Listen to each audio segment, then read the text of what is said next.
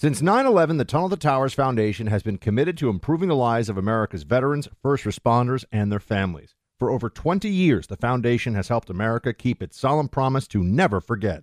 Tunnel to Towers provides mortgage free homes to Gold Star families and the families of fallen first responders with young kids, builds specially adapted smart homes for severely injured veterans, and is working to eradicate veteran homelessness. David Marshall served in the Army during World War II and fought in the Battle of the Bulge. He has never forgotten the sacrifices of his comrades in arms, nor the efforts of his first responders on 9 11 and in the days and months that followed. He is a loyal and proud foundation donor. Tunnel of Towers is committed to supporting veterans, first responders, and their families, and so many of them need your help. Join the foundation on its mission to do good and never forget. Donate $11 a month to Tunnel to Towers at t2t.org. That's T, the number two, T.org. I know you're paying attention to global events as well as what's going on in our nation. War and increased conflict is bubbling up in more places. Countries are buying and hoarding massive amounts of gold. Why aren't you?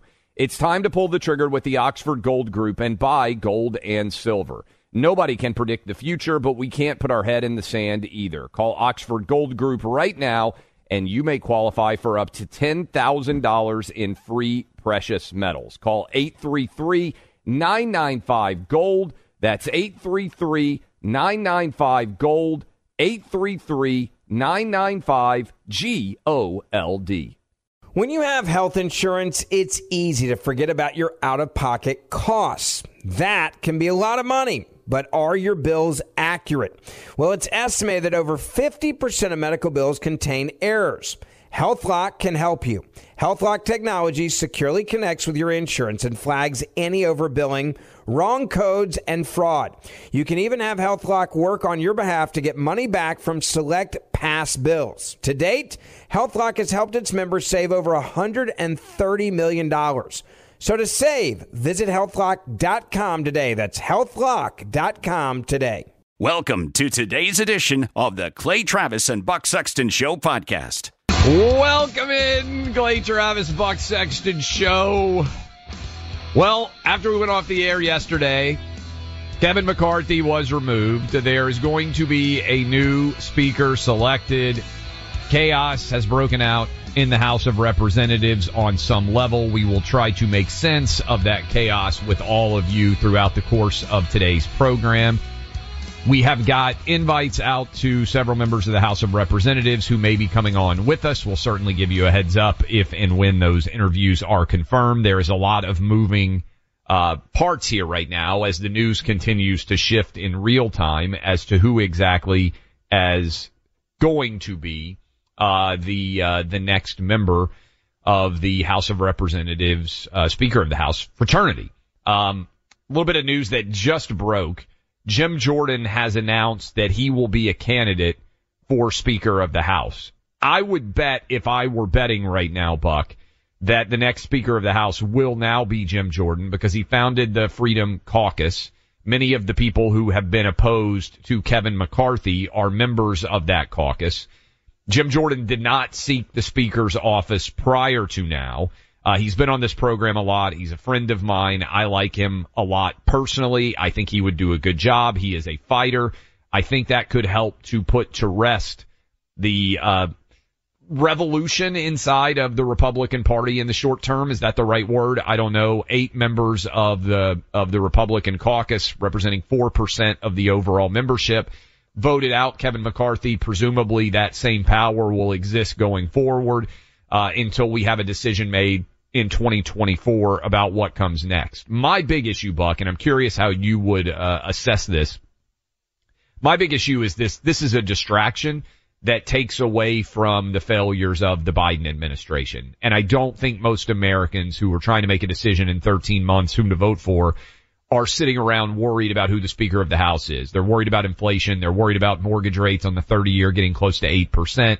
The fact that the stock market is a mess and their 401ks haven't increased in any sort of value at all since Joe Biden became president. In fact, they're down based on inflation. They're worried about what gas prices are, what grocery prices are and who the Speaker of the House is does not register near the top of the list, but it's a distraction. The media covers it, and as a result, what happens at the southern border, crime, all of the failures of the Biden administration are ignored in favor of Republican Party chaos. How would you assess it? That's my biggest concern as we sit here speakerless uh, in, into early October.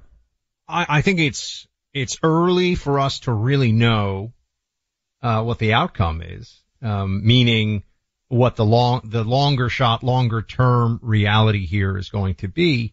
Um, you know, I, I agree with your sentiment that this is not a focus on the failures of Democrats, the Biden administration. I, I, I have concerns generally about intramural fighting among Republicans. You know, I, I think that, look, there's always going to be some of that. It's politics. I get it. But at this level, um, it, it feels like there was a decision that was made by a few to wield the power that they had in a way that was, um, surprisingly effective or perhaps uh, surprise some people that such a small group could accomplish uh, such a seismic shift inside of the Congress.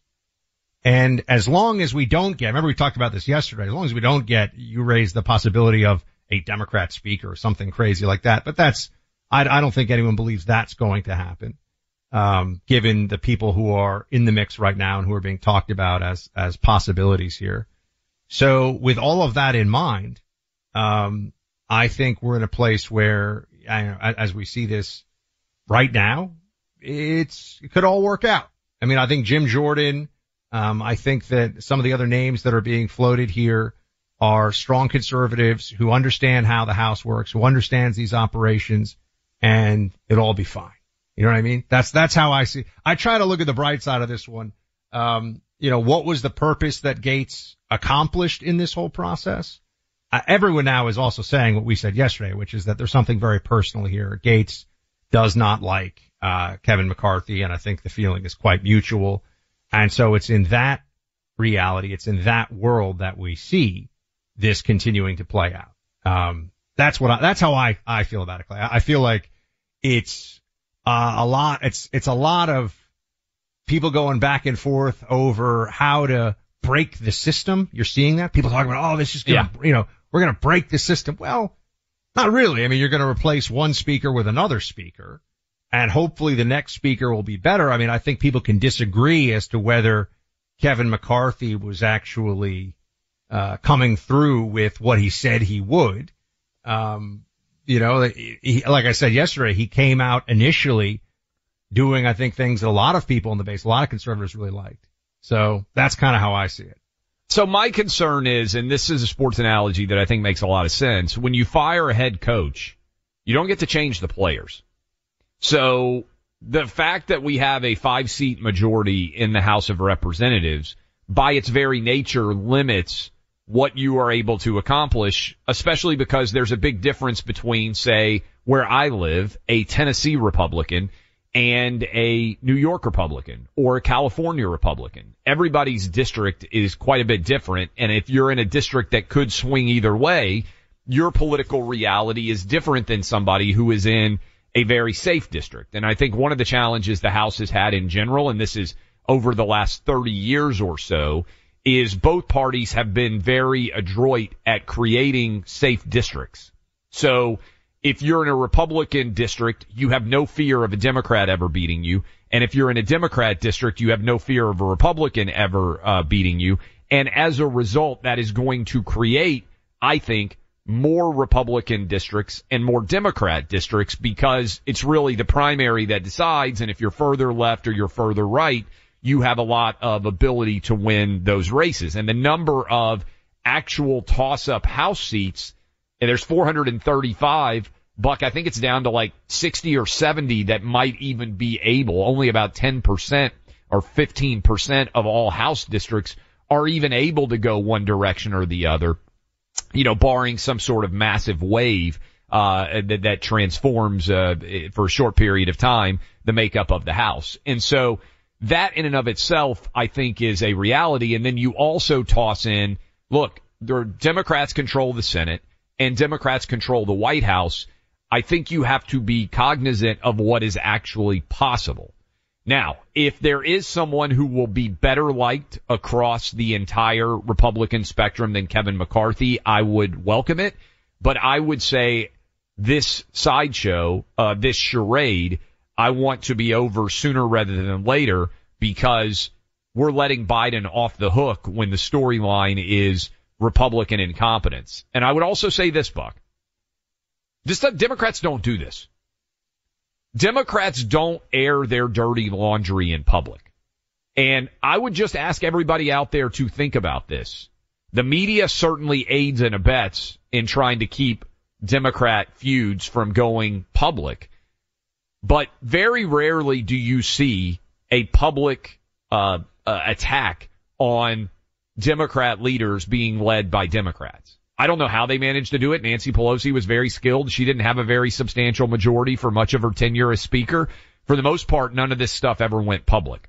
Um, I don't think it's helpful to the party as a whole to have a civil war, so to speak, breaking out on a regular basis about whether you're a real Republican or not, which seems to happen all the time. And certainly it's magnified right now, Buck, because in addition to the fight that's going on in the House of Representatives, you've got the decision over who the representative is going to be uh, for the uh, for the Republican Party in the presidential race. And as you pointed out, RFK Jr. basically just got snowed under. The Democrats said we're not going to allow this to be a distraction. They are a uh, a party that stays committed to its leadership. I just think it's worth contemplating why it is that Republicans always seem to be fighting inside of the party and Democrats almost never seem to be doing it. Do you agree with that? Like you don't see public spats like this emerge very often with Democrats. Certainly not on the congressional side. I think part of that might be because of Nancy Pelosi and the iron grip that she wielded on Congress for so yeah. long. Um, I also think, uh, you do have to remember the Bernie Hillary schism was a very real thing for a while. So there are times, uh, at which Democrats, or there are times during which Democrats are, uh, clearly, um, at each other's throats, but tends to be more around the presidential cycles. I, I don't really see it the same way in terms of congressional struggles. And I, that may just be a function of Pelosi and Schumer are accepted as the leadership. You know, there was a moment there where AOC was starting to get a little, uh, but Pelosi like slapped her down pretty quickly. Yes. She was like, yeah, she has no influence in this party. But that's what I mean though. Yeah. Like there was a moment where AOC decided that she was going to be a little bit more, you know, assertive within Congress, but at, at the end of the day, um, it didn't really, you know. Yeah. She said, I think if I remember correctly, Nancy Pelosi said she has one vote. And yes, you're right. I mean, in Republican or Democrat primary season for the nomination, it's kind of hard not to fight because you're battling over famously Kamala Harris called Joe Biden a racist and then he picked her to be the vice president. I mean, I, I mean, I, it's, they'll even paper over that, which it seems like basically the worst accusation you could hurl at anybody, uh, in the Democrat party where in theory, uh, not being racist is pretty much the only thing that they believe uh, that, that they stand for, basically, all the way through with identity politics. Even though that's a new form of racism, which is its own pernicious uh, virus, I think that is attacked. But we are going to potentially have some of the the the, the individuals who factor in in this debate. We should also mention, has Steve Scalise officially announced that he is going to run Buck? I'm trying to keep up with all of this or not. We talked about he's the number two right now. And the challenge certainly that he is dealing with is he's fighting cancer. I don't know what his health condition is, but Jim Jordan, as we just said, literally, I think like 10 minutes ago, right before we came on the air, uh, released a statement saying he would stand for Speaker of the House. And there have been a lot of people trying to draft him for some time. He was actually, um, an ally in, in, in some ways of Speaker Kevin McCarthy who is no longer the speaker. So we'll open up phone lines, by the way. You guys may have strong takes on this, uh, as well. Uh, 800-282-2882. Um, but in the meantime, Buck, the plan is, my understanding, Wednesday will be the vote, one week from today, where Republicans will pick a new Speaker of the House. So one week from today, in the meantime, you can expect one week worth of high drama, lots of leaks, lots of stories about where the votes may be. Uh, and then we'll see what the horse trading actually looks like or whether a consensus candidate does emerge, uh, from all of this, uh, current chaos. Do you think do you think it will be chaotic on Wednesday, or do you think by Wednesday most Republicans will have gathered behind one candidate and made the decision of who they want? I think by Wednesday they will have gathered behind somebody and, and we'll, we'll get past this. I mean, there was that initial period where there was the fight over the speaker and all the rest of it, but, you know, by Wednesday, I think, I'm sorry, you know, by, uh, Wednesday of next in, week in theory yeah, would be the date. In, in short order, I think this will be, this will be settled and we'll be thinking about the big issues affecting the country right now that I think everybody needs to be focused on, uh, which is what we try to talk about here day in and day out. Not so much the, look, the, it's a political show, so we got to do the inner workings of politics, but you get what I'm saying. No doubt. Um, and I think there's a good chance that now that Jim Jordan has officially announced that many will coalesce behind him, but we'll update you as the course of this show continues and certainly over the next couple of days as the drama continues to build and maybe some chaos continues to spill out. Imagine your local utility company choosing to give you 50% more electricity every month without charging you for it. That'd be a pretty welcome gift, right? Same thing actually happened this summer for Pure Talk customers, the cell phone company so many in this audience now rely on. They increased the monthly data usage on their cell phone service plans by 50% without increasing their monthly cost. This is great news for new and current Pure Talk customers. Not only did they add 50% data, but they also added a mobile hotspot with each plan. No price increases whatsoever. Still just 20 bucks a month for unlimited talk text. Now 50% more 5G data plus a mobile hotspot, just 20 bucks a month. Most families saving almost $1,000 a year with Pure Talk. Dial pound 250 say Clay and Buck to make the switch to Pure Talk and you'll save an additional 50% off your first month. Again, dial pound 250 and say Clay and Buck and make the switch to Pure Talk today. From the front lines of freedom and truth, Clay Travis and Buck Sexton. Like many of us, you might think identity theft will never happen to you. But consider this. There's a new identity theft victim every three seconds in the U.S. That's over 15 million people by the end of this year equal to the populations of New York, Los Angeles, and Chicago combined.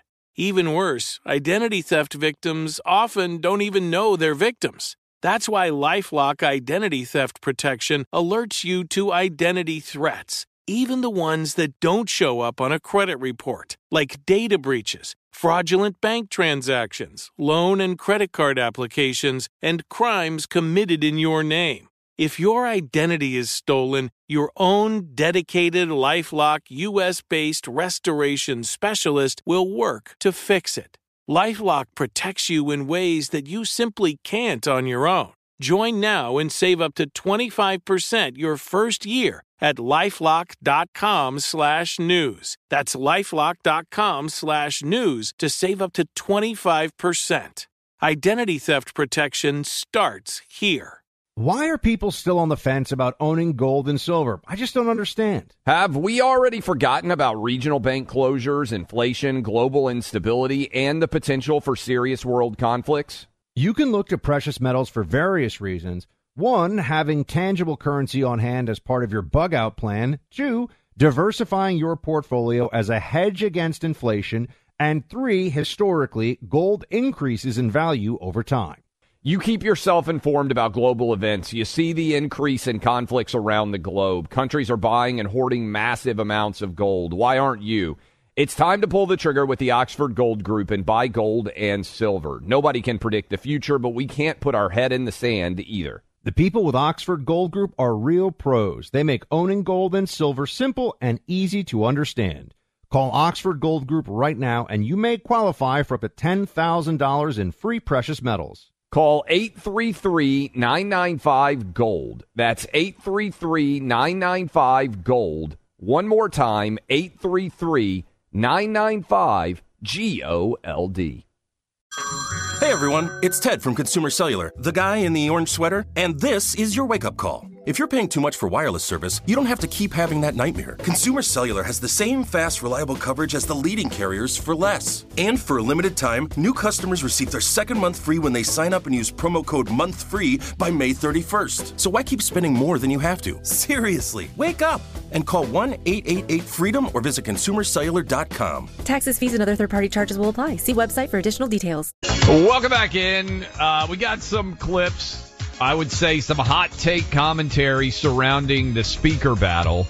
I want to play some of this just so you guys have an indication of what exactly is going on. Newt Gingrich said the eight guys who voted against McCarthy are traitors. Listen to this. Well, think about what we saw today. 4%, 4% decided they were so morally superior, so intellectually pure, so patriotically better that they would side with the Democrats, and that's what they did, in order to defeat the entire Republican House caucus. 96% of the Republicans voted for McCarthy. 4% voted against him. From my position as a longtime Republican activist, they're traitors. All eight of them should in fact be primaried. They should all be driven out of public life. What they did was to go to the other team to cause total chaos.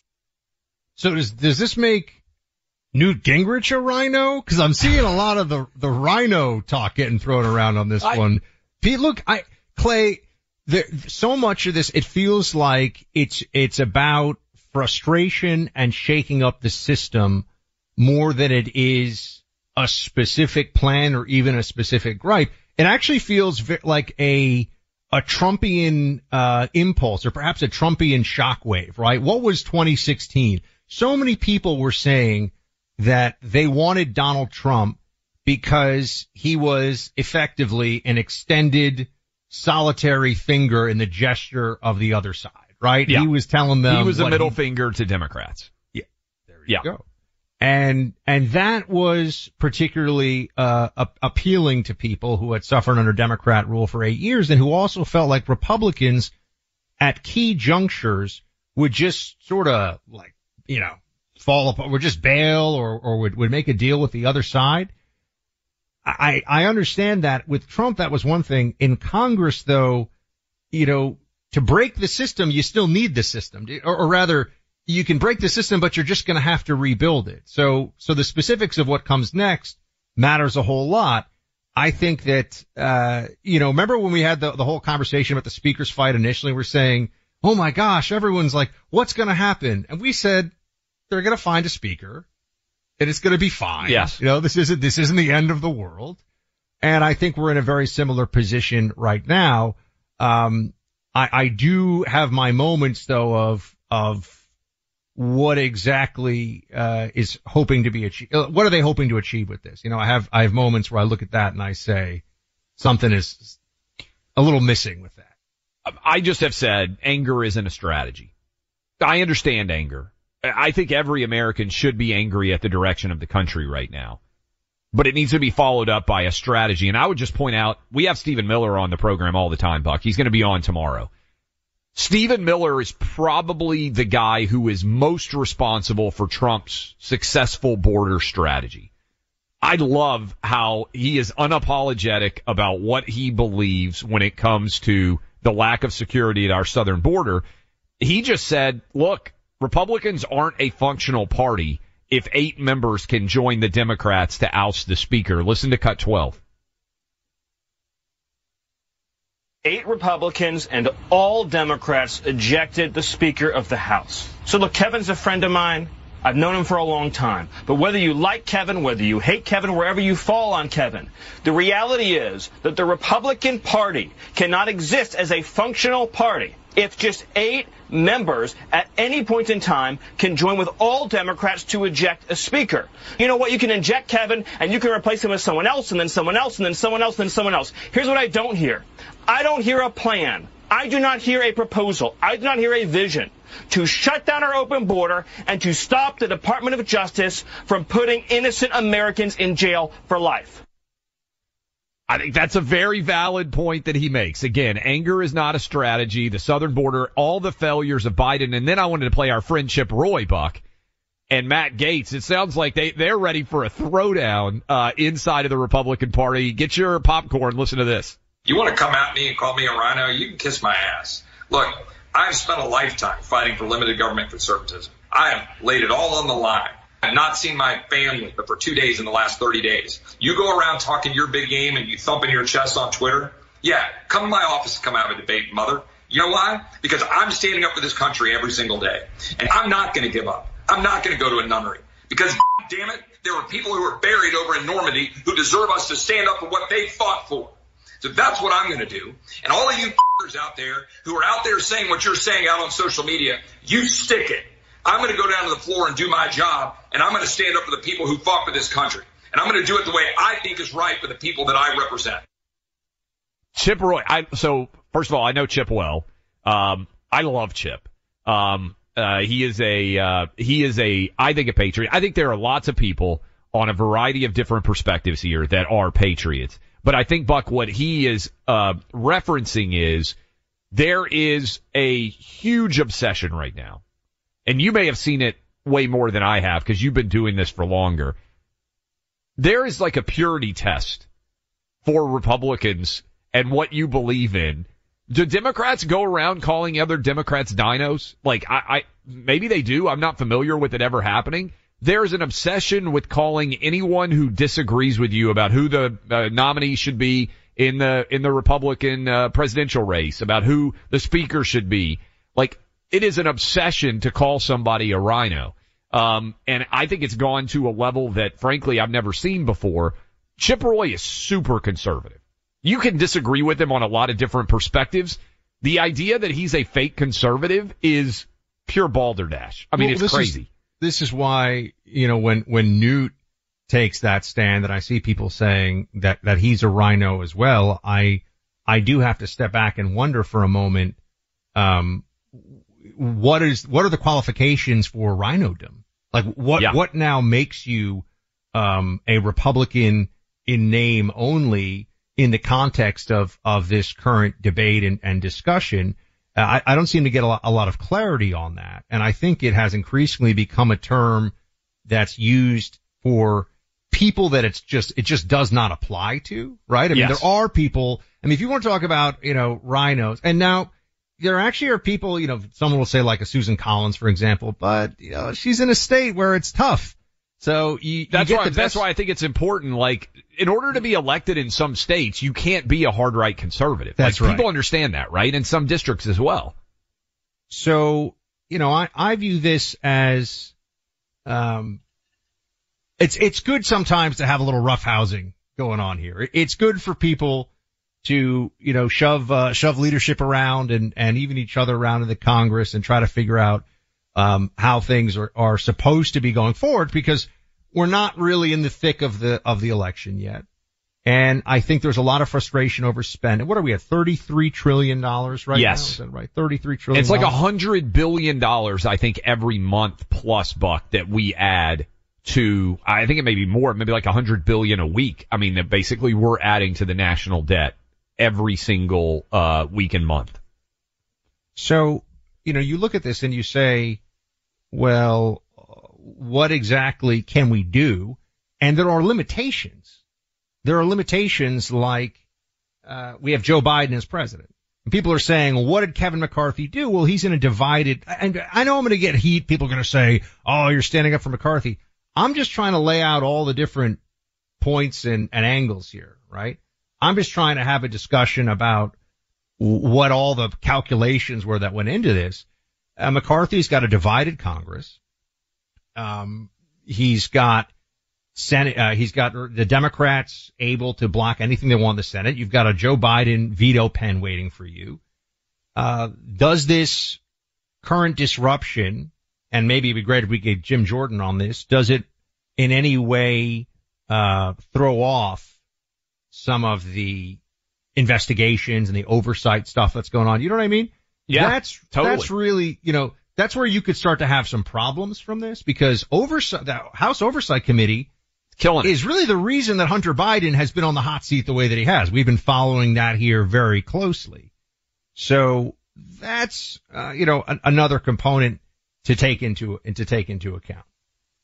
And destruction also is not a strategy there, it's very, people love the idea of, oh, I'm just going to tear that down. Okay, well, you tear that down. You have to build something to replace it with. And that's why I think, again, anger and destruction, they are emotional responses to many people out there that are frustrated about the direction of our country. But just tearing something down without a plan of how you're going to replace it is not going to make things better. And whomever the new speaker is, I would like to hear why are they going to be better? Again, I come back to the analogy. Usually football coaches get fired because their teams don't win enough. But it's very rare that the coach that immediately replaces a fired coach is going to be a lot better because the team doesn't change, right? The interim coach doesn't usually come in after somebody gets fired and suddenly re, uh, rehabilitate the entire team. Occasionally it happens, but most of the time the team stays about the same because the players aren't changing. Well, the players aren't changing inside the House of Representatives. There isn't going to be miraculously a margin of greater than five for whomever the new speaker is. And to what is being spoken about here, if all it takes is basically five Republicans to fire the speaker, why would you want this job? And why would you think that you're going to be able to maintain it all the way through the next election cycle? Now the reality may be, Buck, that basically by June of next year, Congress is going to be done and they're going to go back home and they're going to be campaigning. So really what we're talking about is a speaker for the next six or eight months. There's not a long tenure here and then we'll see who wins control of the House in 2024. Um, and whether or not that speakerdom would continue. But my concern is you had Hunter Biden on his back foot. You had the Biden administration, I think wobbly from all the investigations that are going on you're prosecuting the case against Joe Biden for having what I think is the worst presidency of any of our lives. And suddenly in a record scratch moment, it turns back to the Republican party is incompetent. They can't even pick a leader. And that's going to be the narrative for the next week. And so that concerns me because it takes the pressure off of Biden and squarely puts it back on the Republican party. It and then he can point enough, to it though. and say they're You know- incompetent whenever we try to impeach him, which If- is going to be one of their arguments. If you had to pick timing for this though, I would say, you know, right now, it's good this isn't happening in March of 2024 or even worse. We know, agree. That's year. true. But I think this will largely be, uh, solved and forgotten here. What, what do y'all think? I actually want to, I just threw a y'all in there. I didn't even mean to. Look at that, Clay. I've been hanging out with Clay enough. What you happens. moved to Miami. That's that's basically New York on the on the southern climate. But maybe maybe there's a few people down there, Southerners. Your your wife certainly certainly Yeah. is Southern. Maybe impacting you she's too. a Floridian. She's a Yeah. Floridian. So uh, I, I want to hear what what the, the the folks in the audience in this uh, the listeners rather in this audience think about this situation of the uh, the leadership fight. I, I feel like we're getting a lot of people coming in on both sides. Uh, so light us up 800-282-2882. Who needs a new source of stamina and energy more? Certain members of our House of Representatives in Washington DC or the committed determined members of our Border Patrol who are overwhelmed these days? It's an easy decision for me. I'd honor members of our Border Patrol with a subscription to Choq's Vitality Stack. This is a specially formulated set of supplements helping Americans achieve more every day by having more energy and stamina. Their male vitality stack includes a leading ingredient that increases testosterone levels by 20% in just three months time. That's where energy is in a guy's body often. It comes from that testosterone reservoir. For women, there's the female vitality stack from Choq. The natural ingredients in that formulation provide a healthier hormone balance. You too can benefit from Choq. Get yourself set up with a subscription. Go online to choq.com, spelled C-H-O-Q dot com. You can save 35% off on the subscription you choose for life. Use my name Buck as you make your purchase. That's Choq, C-H-O-Q dot com and use my name Buck for 35% off. Need a break from politics? A little comedy to counter the craziness? So do we. The Sunday Hang, a weekend podcast to lighten things up a bit. Find it in the Clay and Buck podcast feed on the iHeartRadio app or wherever you get your podcasts. All right, second hour, Clay and Buck kicks off, and as you know, we got another day of the Trump trial with the Trumpster showing up himself. Donald Trump is in fact there, and he is uh, doing what he does. He is a one-man show, always and everywhere. Uh, he got a little, um, how do I put this?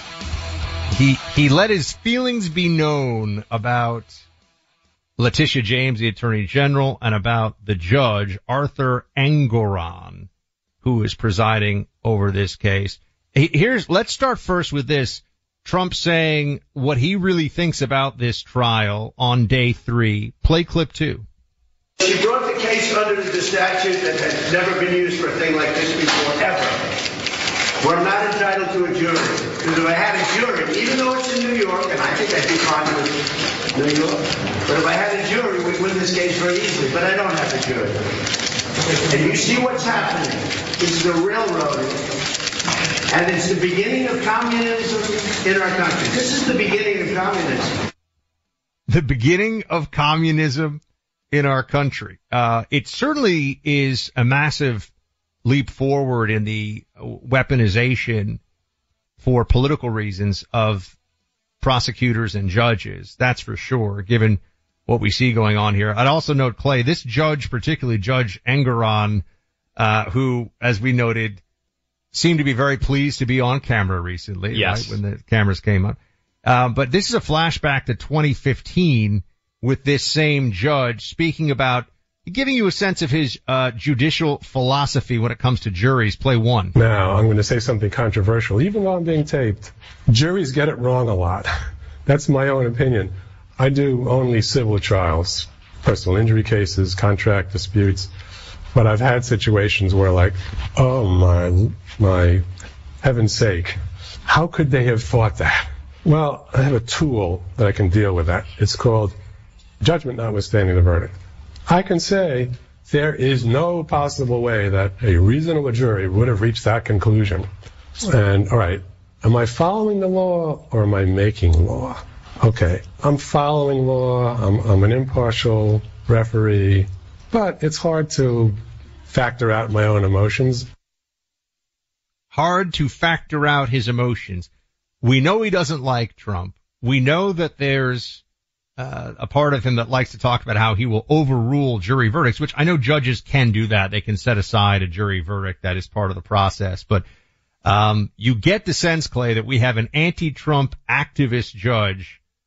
Get that sense for a number of reasons, providing over this Trump civil case. Yeah, look, on the judge overriding a jury verdict, the most frequent time that I see it, and again, it's civil, not criminal, is let's say there's a dispute and the jury comes back and they say, we're going to award the defendant $250 million, uh, for something that is nowhere near that level of compensation that's deserved. And a judge basically just says, yeah, I'm going to nullify this verdict. Cause he's basically what he's doing is on appeal, many of these verdicts will get struck down anyway uh, in a plaintiff law context. I don't know because I didn't hear the full context. I'm guessing that's kind of what he's talking about because he's a civil court judge. And so sometimes judges see juries render verdicts that are completely indefensible under the law in terms of damages. Again, he's not a criminal uh, judge. But when you are sitting there and making the rulings that he did as a matter of law before this trial even started, I think it's fair to say that he is a, a, Trump hater. And I think it's fair to say, generally speaking, that if you look at the judges that Trump has drawn, the only one who seems remotely fair that I have seen so far is the South Florida judge. Um, she seems her rulings. I'll look at them and I'll say, okay, like this is somewhat of a reasonable middle of the road ruling. In New York City, you got a Trump hating judge uh, for the Alvin Bragg case. It appears you got a Trump hating judge on the civil lawsuit that is going on right now. Certainly, Chutkan in uh, in Washington D.C. despises Trump with every fiber of her being. Uh, and in Atlanta, we'll see. It doesn't seem like I would say that guy is, uh, is closer to somewhat reasonable than the other judges. Here's the problem, Buck. If we have any indication at all that a judge has animus for the defendant in a case, that judge shouldn't be sitting on the, on the trial. Because there are so many decisions that have to be made you need a judge who is studiously impartial that is going to make the defense and the prosecutor unhappy sometimes with the rulings that they are going to put out. And I would say this. Jack Smith unhappy with any of the rulings he's gotten from Judge Chutkan in uh, in DC yet. There's been a lot of motions, nope. a lot of arguments. He unhappy with any of it, Buck. He's Not done one uh, single very well ruling. with this. This this judge has been quite favorable to all things Jack Smith. And and I would, if you take it, you know, uh, in, into your own life, judges have to make really difficult decisions on a regular basis. If they always side with one side, it's not a guarantee that the judge is biased. It's a pretty strong indication. And given the fact that how many people in America do you think don't have an opinion about Donald Trump at all, Buck? Percentage wise. No opinion one way or the other. Uh, 10%. Uh, yeah, maybe, right? And that, that might be high. Although I would love if there, if there are 35 million people in America roughly right now who have zero opinion of Donald Trump. I'm actually fascinated by that. More so almost than the people who love and hate him. Like you've watched the Trump train, the Trump experience for eight years now, and you still have no real opinion. I mean, more power to you, I guess. I bet a lot of those people are just so busy they're not paying attention. Most judges certainly have strong opinions one way or the other. And in our social media era, Buck, it's so easy to find out everybody's opinions because people are constantly sharing those opinions that otherwise might not have been public. But Chutkan, like, I don't understand how she's allowed to sit on this trial. From the bench, she has basically said that Donald Trump fomented an insurrection in some of the punishments that she has put forward for the January 6th defendants. Once you have made that public pronouncement from the bench, I don't see how you haven't clearly established that you're biased against Trump. To me, she should not be on this case. But as we've talked about, and I think we've talked about it off air, judges have egos. Judges want to get the biggest possible case that they can because they want the attention on them because if you are a judge, what do you basically believe? That you have impeccable judgment. What you are essentially saying is, that's the job, right? Yeah. That's the job. I can look at all these facts and I can render the best possible outcome better than almost anyone. That's my skill. So if you have them say, yeah, I shouldn't get the biggest case of my career, in some way they're seeing that as an attack upon the very foundational ability that they believe justifies them having the job in the first place. So I don't think it's a coincidence that no judge has said, yeah, you know what, I'm conflicted out here. I shouldn't be in this case.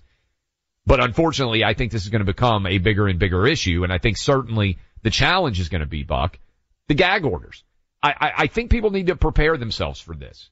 Everybody's focused on what is the impact of the trial going to be. I'm actually right now more focused on are they going to hold Trump in contempt for what he says about what I believe are contemptible charges being brought against him, which is big because we're in the middle of a presidential election. You can't distinguish between the political and the legal right now. And so when they try to clamp down on what Trump can say from a legal perspective, they are actually directly attacking his political process as well. And I'm telling you, once we turn into 2024 and it gets closer to that March trial in DC, Jack Smith is going to try to uh, keep Trump from being able to comment on this trial, and he may try to even put him in prison over what he says before there's any verdict at all in the case. But this is part of why I've said, do you think there's any chance they'll put Trump in a cell? Maybe they won't put him in a cell for a conviction that would theoretically go on for years, but contempt, uh, contempt of court, is that, is that a possibility given Donald Trump's penchant for saying what he feels like saying irrespective of the consequences? Buck, here's the question that nobody seems to answer. We've asked, uh, be able to answer. We asked Julie Kelly this, who knows more about the January 6th defendants than anybody. If we presume that this Jack Smith trial is going to start in March, let's say it's going to be over sometime in June. That seems reasonable if that were to happen. If Trump is convicted, are they going to try to put him in handcuffs and lead him out the moment that the conviction is announced and take him to some form of confinement? Again, these are the kind of questions that and then does the how does the how does the Secret Service handle that? These are the kind of questions. Again, my uh, my bet is that he gets home confinement if he were convicted, and they try to restrict his movement to Mar-a-Lago or Bedminster or wherever he is. But these are the kinds of questions that Democrats have created that there are no easy process answers for. And every day that we get closer to that trial beginning, presuming that it happens in March, and I still have my doubts about whether we'll be able to go to trial, but I think that's Right now, the New York City case is, is scheduled first, right, Buck? But I think that Alvin Bragg will step out of the way for Jack Smith would be my guess. The moment that that trial starts, and I think they'll drag it on. Who knows how long it'll take to get a jury seated. I just told you off air that they've already managed to seat a jury for Sam Bankman Fried's case, which is officially going to begin in earnest now. Jack Smith is going to try to move this thing as fast as he possibly can. Chutkan is going to be allied with Jack Smith. That eventually leads to a decision having to be made if this jury convicts, which I think in Washington DC they will. This is what I've been saying all along. What do they do? If you had a normal judge that cared about common, uh, regular procedure and who was being fair-minded, there would be a much greater likelihood that Trump would be able to extend this out and, and everything would, you know, fall along the lines of the election really determining everything because he'd be able to delay. This judge is not allowing that delay and this judge is not going to recuse herself. And there's really nothing in the system that is going to stop any of that. I mean, maybe they'll go to the appeals court for some of this, but I find that very unlikely. I was skeptical that they would even move the Georgia cases to the federal court, not federal jurisdiction per se, but to the federal courthouse, uh, because of the way that works with federal employees so that the states can't just sort of harass them if they're actually doing their jobs. As you mentioned yesterday, so far, judge has said no. Yeah. You can't do that. And I, so, I do think uh, that the federal case in D.C. is the one that they need to be the most focused on trying to fight because I think it's the only one that has a chance to be done before the election happens in November. I, I I think there's yes, and I think there's a very good chance that you will end up with a jury in DC. You will have a judge who's doing everything possible to stack the deck against Trump, and you will have a jury in DC that will be willing to find Trump guilty of, you know, anything. It, it doesn't really matter what the charge is, what the specifics are. I think that he has become so polarizing, uh, and liberals hate him so much that in a left-wing stronghold like Washington DC, getting a number of jurors who truly despise him to the point where they just want to see him convicted, uh, regardless of the facts is very, is very high. Um, it's very high. So I, I am, con- I've been concerned about that one all along. And, uh, I do believe that their goal would probably be house arrest at Mar-a-Lago, but think about that. Then they would get to, he's a convicted felon. He can't really campaign. He's stuck at Mar-a-Lago. They're going to say that they're being respectful of his role as a former president by not putting him in a prison cell. Do you know what I mean? Yeah. The, the, the house arrest maneuver for them isn't crazy, everybody, if they can get this trial through. So we need to see this coming ahead of, uh, ahead of time and, and I think make the necessary uh, precautions and preparations for it. All right. Support U.S. funded resources. Phoenix Capital Group invites you to invest in the heart of America with our domestic energy corporate bonds. Phoenix Capital connects private investor principal with direct investments in domestic energy assets. Your venture in these U.S. backed equities can gain up to 9 to 13% annual interest paid monthly. It's a vote of confidence in the American dream, in the unwavering spirit that built our nation. To find out more, download the Phoenix Group's free investment guide today at phxonair.com. Investment in bonds have a certain amount of risk associated with it, and you should only invest if you can afford to bear the risk of loss. Before making investment decisions, you should carefully consider and review all risks involved. Learn how you can diversify your investments and earn 9 to 13% APY. Download the Phoenix Group's free investment guide today at phxonair.com. Clay Travis and Buck Sexton on the front lines of truth. Why are people still on the fence about owning gold and silver? I just don't understand. Have we already forgotten about regional bank closures, inflation, global instability, and the potential for serious world conflicts? You can look to precious metals for various reasons. One, having tangible currency on hand as part of your bug out plan. Two, diversifying your portfolio as a hedge against inflation. And three, historically, gold increases in value over time. You keep yourself informed about global events. You see the increase in conflicts around the globe. Countries are buying and hoarding massive amounts of gold. Why aren't you? It's time to pull the trigger with the Oxford Gold Group and buy gold and silver. Nobody can predict the future, but we can't put our head in the sand either. The people with Oxford Gold Group are real pros. They make owning gold and silver simple and easy to understand. Call Oxford Gold Group right now and you may qualify for up to $10,000 in free precious metals. Call 833-995-GOLD. That's 833-995-GOLD. One more time, 833-995-GOLD. Tired of restless nights? Meet Leesa, the sleep experts. Here at Leesa, we know that good sleep is essential for mental, physical, and emotional health. That's why their mattresses are made for exceptional comfort and support, catering to every sleep need. Check out Leesa's Sapira Hybrid Mattress, named Best Hybrid Mattress five years running. Sleep hot? The Chill Collection is built with cool to the touch top fabric and layers of high density comfort foams, all intended to remove excess body heat while maximizing comfort. With Lisa, getting a new mattress has never been easier. Delivery is free, and you have 100 nights to try out your mattress in the comfort of your home. Don't spend another night dreaming of better sleep. For a limited time, save up to $700 off select mattresses plus two free pillows. Go to leesa.com forward slash iHeart for an additional $50 off mattresses and select goods. That's L E E S A dot com forward slash iHeart. Exclusions apply. See leesa.com for more details. When you have health insurance, it's easy to think, I'm covered, no worries. Well, not so fast. Remember, your out of pocket costs are not covered by insurance. That can be a lot of money for your family. But how do you know you're not being overbilled? It's estimated that over 50% of medical bills contain errors. Unless you're a billing expert, how do you know your medical bills are accurate? HealthLock can help.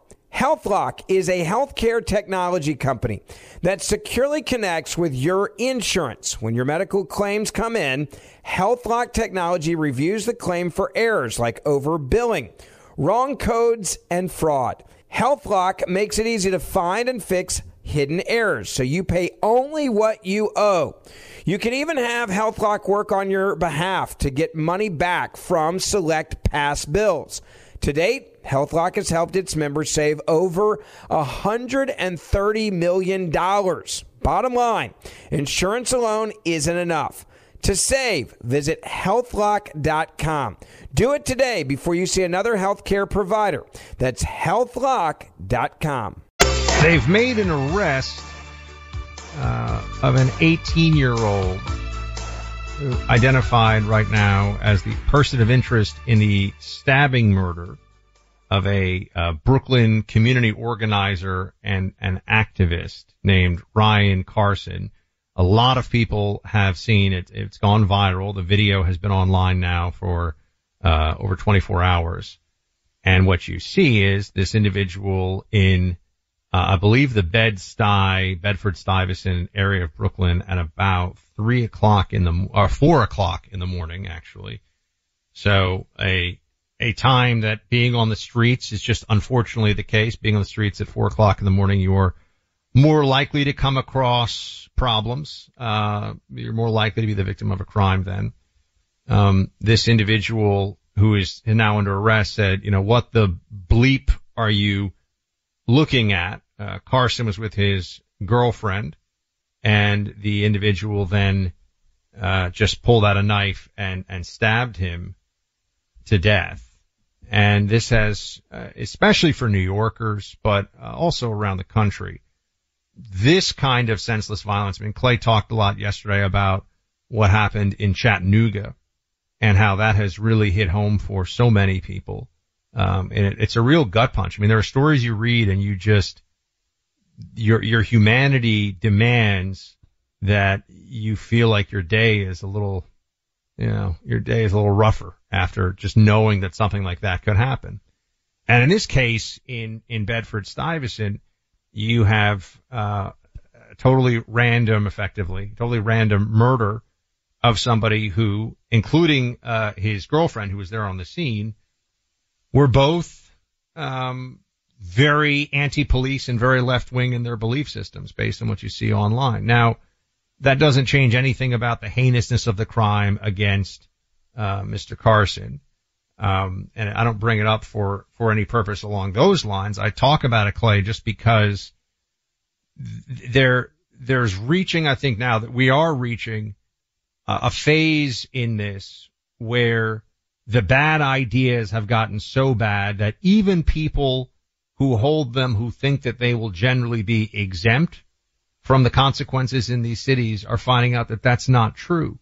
That the crime and the violent crime specifically has gotten to a place where it can happen to you anywhere in some cities and certainly 4 a.m. on the streets of Bedford Stuyvesant in Brooklyn is a dangerous place to be.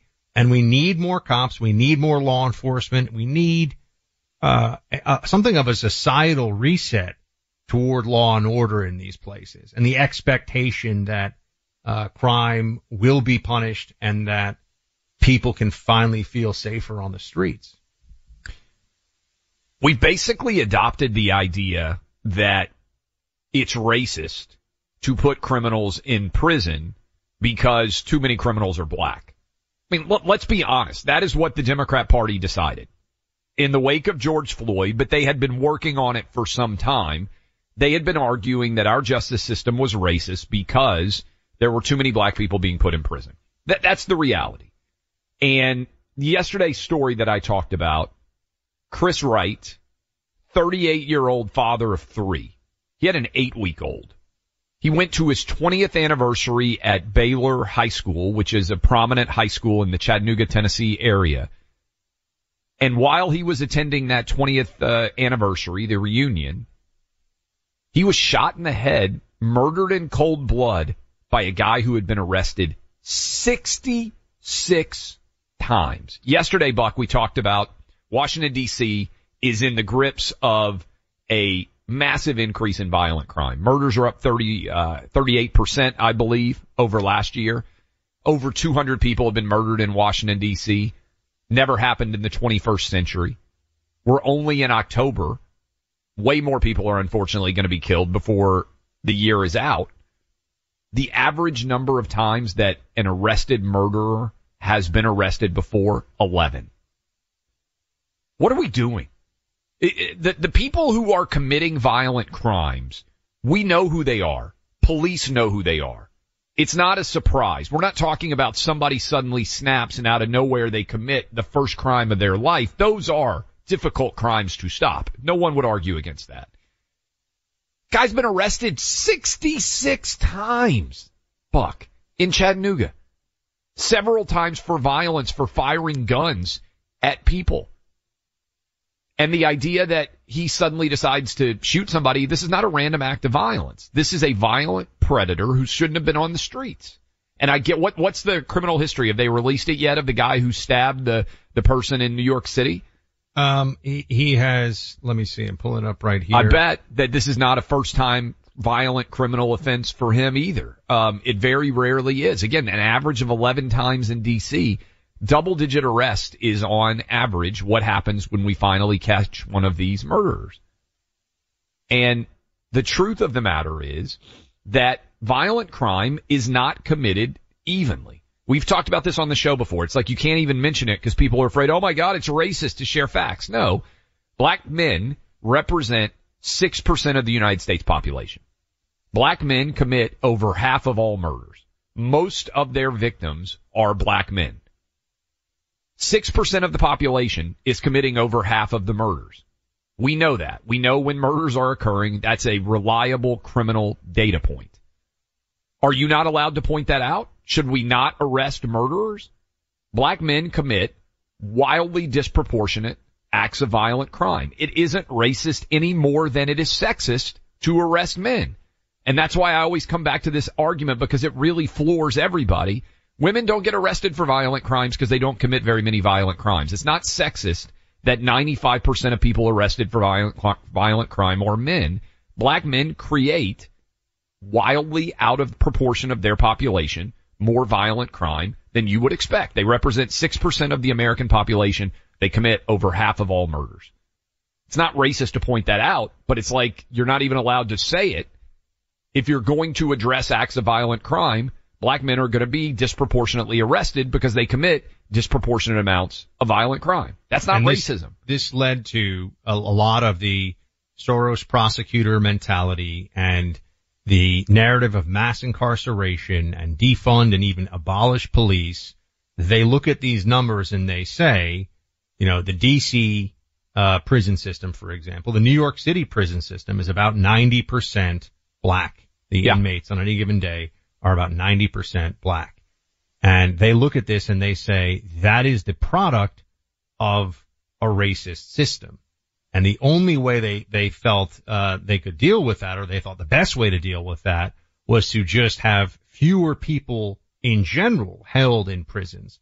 And one of the, uh, best examples of how this works out in practice is that you have in a place like Philadelphia, Larry Krasner, the DA there, uh, they talk a lot about gun violence and the need to get illegal guns off the streets, but in something like half of illegal handgun possession cases in Philadelphia, they dismissed the charges.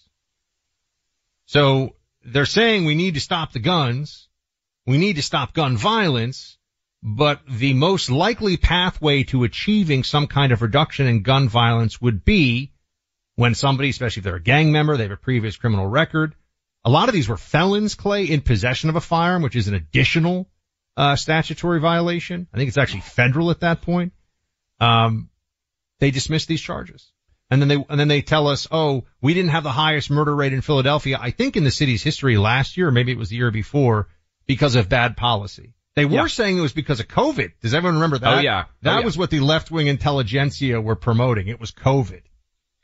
The other point I think needs to be made here, Buck, is there's a lot of focus. Oh, we're over penalizing people. These are nonviolent offenses. A lot of people are charged with eight different crimes or nine different crimes. And they then will plea it all the way down to a lesser charge. If you're in jail for trespassing, or you are convicted of some sort of, and I'm just using that as an example, of a lower level misdemeanor offense, it doesn't mean that you are nonviolent. It might well be the case that your district attorney, uh, was able to get that lowered because the idea is your public defender, the district attorney was willing to lower it because they're not trying to put people behind bars. So this whole argument of, well, a lot of this is nonviolent in nature. No, it isn't. And, and the other thing we should point out too is when you talk about who's doing the crime, I said 6% of the population's black and they do, uh, commit over half of all murders. That's a factual reality. But the vast majority of that 6% is innocent and law abiding. It's a tiny pinprick of that 6% that's actually committing the crimes. There's almost no one over the age, for instance, of 50 that commits an act of violent crime as a percentage of the population. It's almost 16 to 40 year old men across the board. And it's a tiny pinprick of those guys too. So the people who are the victims here of black violence are black violence. But the only time we care about black violence in this nation is when a white person is involved in committing an act of violence against a black person. The media comes and they cover it. Black guy shooting another black guy doesn't get a, an ounce of attention. So we're not actually going and solving the root cause of violence when the media is focused on a tiny pinprick of violence. Like if I wish we could eliminate every act of cross-racial violence in America. If we did, only 7% of black murders would go away. Cause 93% of the time, the murder of a black person is another black person. So we're not even talking about the biggest issues of crime because a lot of woke white people have decided it's racist to even recognize what's going on. And the, unfortunately, Buck, the people who end up losing out are often poor and black who end up the victims of all this crime. It's like you're not even allowed to say it. It's crazy. I don't even hear, do you hear any Republican presidential candidates say this? Have you heard one person say that? Like just share the facts. You can't solve a problem without acknowledging where the problem comes from. Fires me up. Some of the best family times are often when stories get told and retold. When the scrapbooks come out, the old pictures get passed around, the family movies spontaneously start playing. Family get-togethers can often turn into a laugh fest just in the process of revisiting the funny, silly things that happen which are captured in a photo or video. That's why our friends at Legacy Box exist. They've become the nation's largest digital transfer company for old media like videotapes, film, and photos. That's the best way to share all those memories, digitizing them for everyone's mutual benefit. It's really easy to do. They make the whole process super simple. We've both relied on Legacy Box to digitally transfer our family memories, and with Thanksgiving next month, what better time than now to do it for your family too? So if you have old tapes, print photos, or even film reels, send them off to Legacy Box in Tennessee. They'll carefully transfer your stuff, send you the new files, and return the original safe and sound. You owe it to your family to safeguard your memories. Don't let your photos continue to fade. Become your family's hero and save them before it's, save them before it's too late. Visit legacybox.com slash buck to get 40% off. That's legacybox.com slash B-U-C-K. Need a break from politics? A little comedy to counter the craziness? So do we. The Sunday Hang, a weekend podcast to lighten things up a bit. Find it in the Clay and Buck podcast feed on the iHeartRadio app or wherever you get your podcasts. Tired of restless nights? At Leesa, we know good sleep is essential for mental, physical, and emotional health. From memory foam mattresses to hybrids that keep you cool all night long, Leesa's mattresses offer exceptional comfort and support with free delivery and 100 nights to try out your mattress in the comfort of your home. For a limited time, save up to $700 off select mattresses plus two free pillows. Go to leesa.com slash iHeart for an additional $50 off mattresses and select goods. Exclusions apply. See leesa.com for more details. Grand Canyon University, a private Christian university in beautiful Phoenix, Arizona, believes that we're endowed by our Creator with certain unalienable rights to life, liberty, and the pursuit of happiness. GCU believes in equal opportunity, and the American dream starts with purpose. Whether your pursuit involves a bachelor's, master's, or doctoral degree, GCU provides a path to help you fulfill your dreams, offering over 330 academic programs as of September 2023. Find your purpose at Grand Canyon University. Private, Christian, affordable. Visit gcu.edu.